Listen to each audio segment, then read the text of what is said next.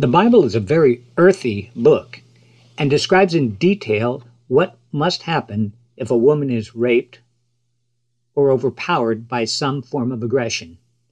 And it says this if a man came across an engaged woman in a field and overpowered her and raped her, then only the rapist must die.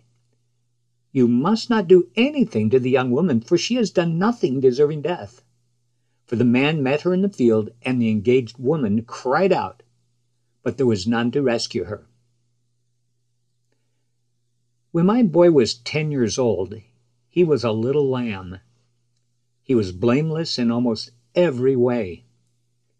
He proved his innocence every time he opened his mouth and expressed wonder at the world around him. I delighted in this child, his goofy smile and his pure heart his ability to cry when someone else got hurt. The kid was so unlike me. I was a rowdy pre adolescent, but my boy was and remains to be, even as he now dispenses his duties as an officer in the United States Air Force, a gentle, genuinely kind, and loving Christian man. He is a pure soul and a pure delight to my soul. I cannot imagine how I would feel if someone intentionally tried to hurt this tender guy. It is impossible to protect my son from suffering and the small inequities common to all children. He experienced the ruthless reality of pain, betrayal, loss, and disappointment. But I really tried to keep my boy from growing up too quickly life's harshness and his purity would soon collide, and loss of virtue would inevitably happen.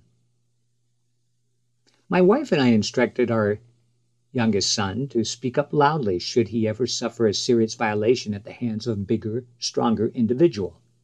He should say something, even if he thought an adult was out of line. We encouraged him to trust his instincts and Never be afraid to make noise when he sensed something was wrong. I wanted him to learn appropriate emotional and physical boundaries so that if he ever experienced their transgression, he would instinctively cry out for justice. There is a place of childlike innocence somewhere inside of you and me. We must protect this sacred place at all costs. Jesus resides there with there with you and me. It is a wonderful place where purity and cleanness reside. You may have given your innocence away by your own free will, but no one should ever be allowed to take it forcibly from you.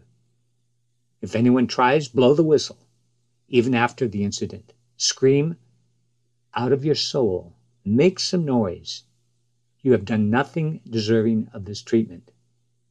Resist their attempts to dominate you. Cry out for justice. You will be heard. Jesus will send his angel to protect you. He will rescue you.